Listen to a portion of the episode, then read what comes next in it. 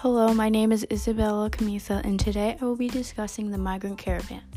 The people who take part in the migrant caravan have been viewed as invaders, but they should not be viewed in such a negative way. I have done some research regarding the migrant caravan to find this true story behind these asylum seekers.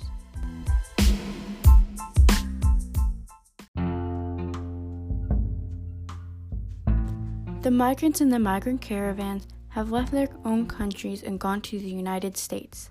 They say that they have left their countries in the hope of building better lives for themselves and their families.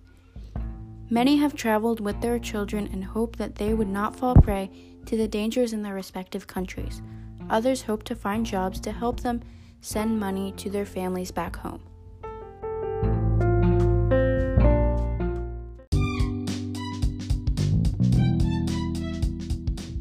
CBS News says that the violence is a big factor when it comes to the asylum seekers fleeing. The murder rate in both Honduras and El Salvador have fallen down, but many people decide to leave. Many migrants say that they have joined the migrant caravan because there is safety in numbers, and they want to stay safe while traveling along the border into the U.S.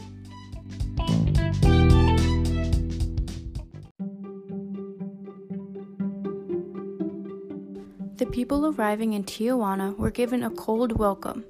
The people who had arrived at Tijuana were shouted at as they entered. There were 6,000 troops sent to build up fences to, to deter what was referred to as the invaders. Overnight, these people were protested against as people started chanting and throwing stones.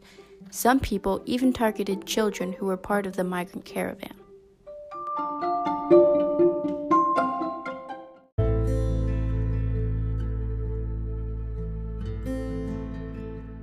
One family has shared their story of why they left and what challenges they endured. A family of three has left their home due to death threats. After Angel, the man of the family, refused to do drug runs for a gang, he and his family received death threats. They tried moving towns but were eventually found again by the gang. After this, they decided it was best to join the migrant caravan. Miley, the daughter, has asthma, which has presented a problem for this family. They walk 20 miles a day, and Miley's inhaler ran out. She says it feels as if she were drowning. As time went on, Miley caught a fever. The family thought of turning back, but she quickly got better. The family eventually made it, but the wait for asylum was not over. The family was worried about how long it would take, seeing as though many people had to wait longer than a month.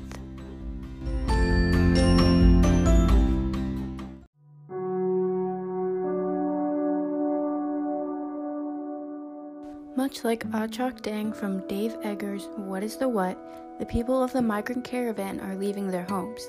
They are leaving their lives, their families, in order to find safety and opportunity.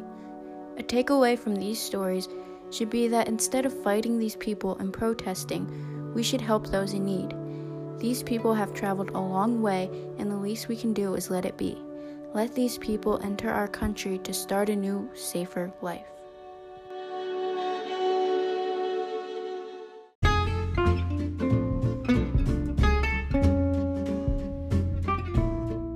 Thank you for listening. This is Isabella Camisa.